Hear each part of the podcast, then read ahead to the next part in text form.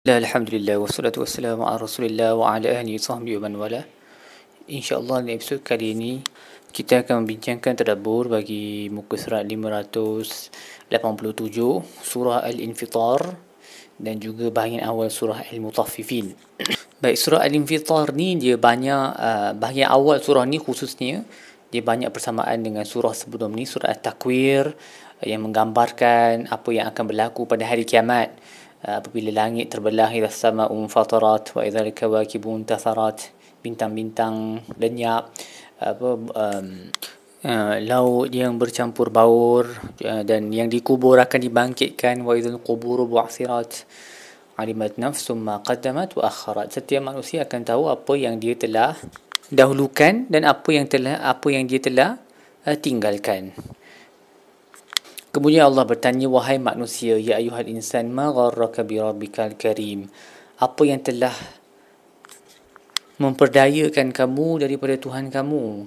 Dia yang mencipta allazi khalaqaka fasawwaka fa'adalak. Dia telah mencipta kamu dan kemudian memperelokkan, uh, mengkadarkan kamu dengan kadar yang yang uh, yang elok, yang seimbang, mengikut kehendaknya.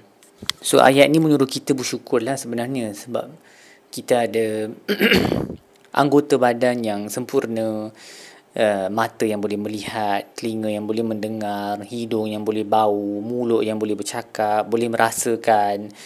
Um, everything is in in, in proportion. Uh, rupa pun cantik untuk dilihat berbanding dengan ciptaan-ciptaan yang lain. Jadi ini sepatutnya perlu kepada syukur. Kemudian Allah sebut bahawa um, manusia itu mendustakan um, hari kebangkitan.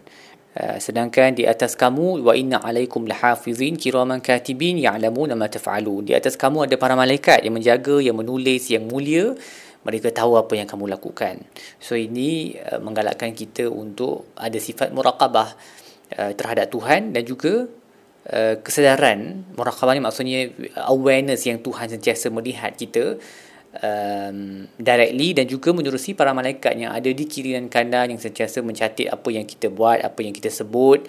Jadi kita akan lebih berhati-hatilah bila nak buat apa-apa sebab walaupun kita seorang-seorang sekalipun mungkin kita uh, di belakang komputer ke anonymous pun kita tak mencela orang uh, guna nama-nama yang supaya orang tak kenal, malaikat kenal. Malaikat kenal dan malaikat catat apa yang kita tulis, apa yang kita cakap, apa yang kita buat.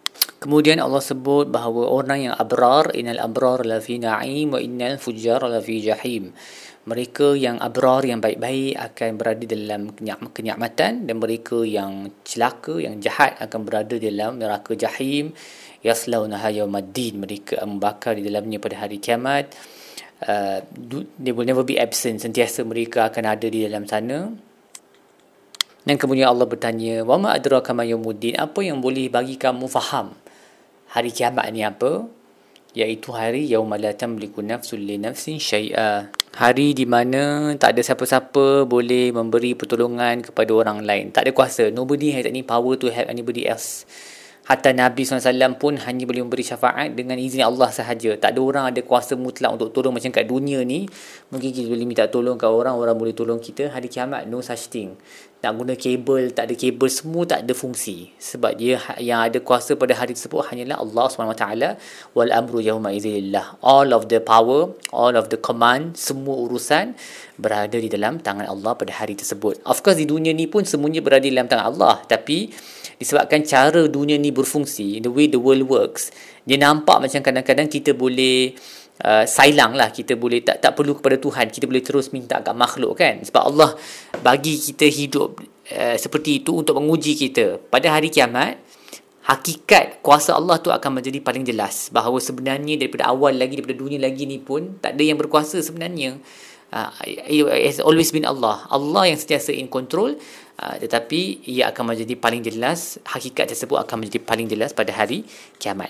Kemudian kita masuk ke dalam uh, satu lagi surah surah al-mutaffifin.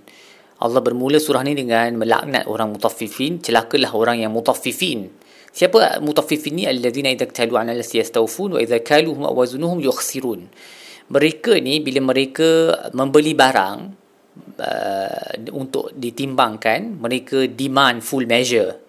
Mereka nak uh, cukup-cukup. Bahkan kadang-kadang mereka minta lebih. Tapi bila mereka menimbang untuk orang lain sebagai penjual mereka menipu merugikan orang. Dia tipu dalam timbangan dan sebagainya yang kemudian Allah sebut Allah yazunnu ulaika annahum mab'usun tidakkah dia tahu tidakkah mereka ni tahu yang mereka akan dibangkitkan li yaumin azim untuk hari yang dahsyat?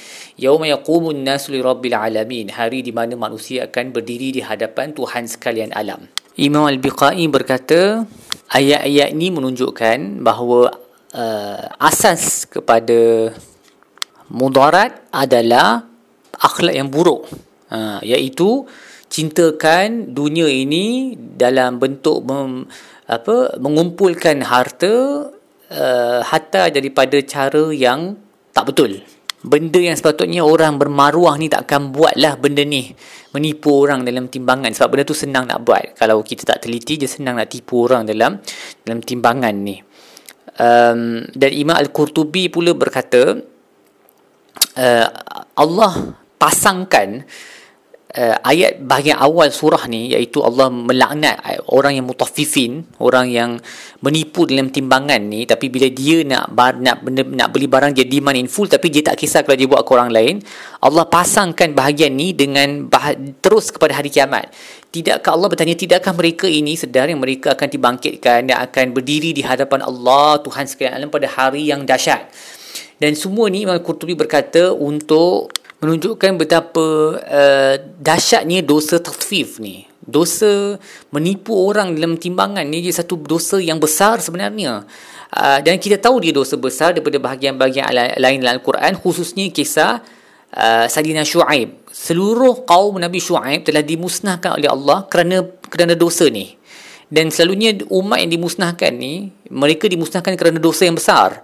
Jadi menipu dalam timbangan ni adalah dosa yang besar sebab dia merosakkan uh, foundation of society kan. Orang menipu, saling tipu menipu sehingga kan ada yang tak puas hati inequality of wealth yang kaya menjadi terlalu kaya yang miskin terus dalam kemiskinan benci membenci.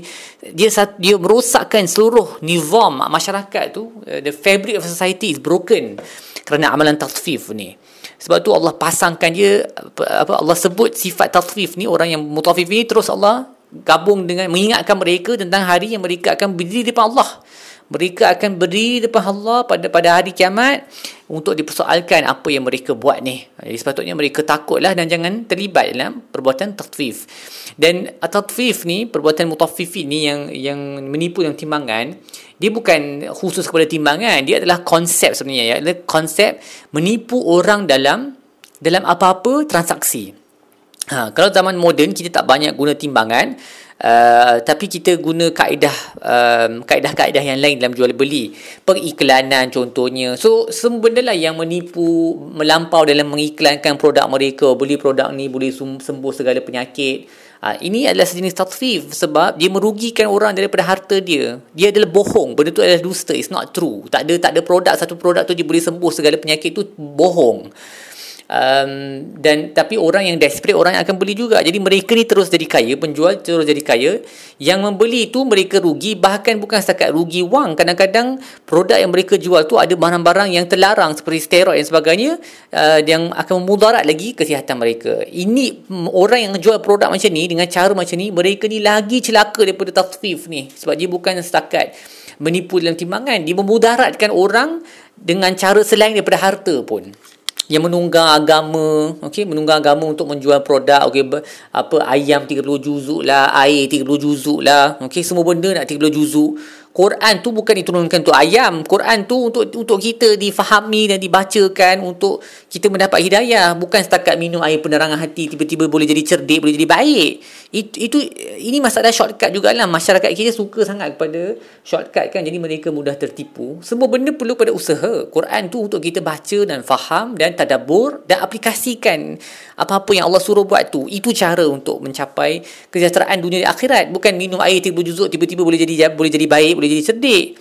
Dan uh, dan uh, apa agamawan ni yang menunggang agama ni mereka ambil peluang lah untuk menipu masyarakat. Sebab masyarakat pun pemalas. Mereka tahu mereka gunakan kelemahan masyarakat. Jadi mereka buat benda yang merugikan masyarakat. Tatfif juga sebahagian daripada tatfif. Sama dengan jual beli online lah. Sama juga yang yang dia bagi uh, iklan lain. Tapi produk yang dia hantar tu lain. Semua benda. Everything yang mana kita buat satu satu benda tu dengan cara merugikan orang uh, hasilnya adalah kita mengambil harta orang dengan cara yang tak betul ini adalah tatfif dan kadang-kadang dia cara yang subtle dia halus dia susah nak detect tapi ingat Allah tahu Mungkin orang tak tahu tapi Allah tahu apa yang kita buat tu. Sebab tu Allah ingatkan kamu akan berdiri di hadapan Tuhan nanti pada hari kiamat. Don't do this nonsense. Apa yang kau nak jawab nanti di hadapan Allah? Ada riwayat di mana Umar bila membaca ayat ni, yauma yaqumun nasu lirabbil alamin, beliau menangis dan tak boleh sambung solat. Punya takut dengan dengan ayat ni, yauma yaqumun nasu lirabbil alamin, manusia akan berdiri di hadapan Allah, Tuhan sekalian alam pada hari kiamat. He cannot go on. He couldn't go on because he's imagining himself in that situation. Kita pula buat macam apa tunggang agama ni jual produk iklan bohong semua ni macam tak ada apa. Harta bertambah tapi tak takut Tuhan. Luaran okey lah dia pakai tudung okey. Uh, boleh baca bismillah sebut alhamdulillah semua zikir-zikir. Tapi sebenarnya hakikatnya adalah perbuatan yang bohong. Yang yang dusta yang merugikan orang daripada harta mereka. Ini adalah perbuatan yang sangat celaka.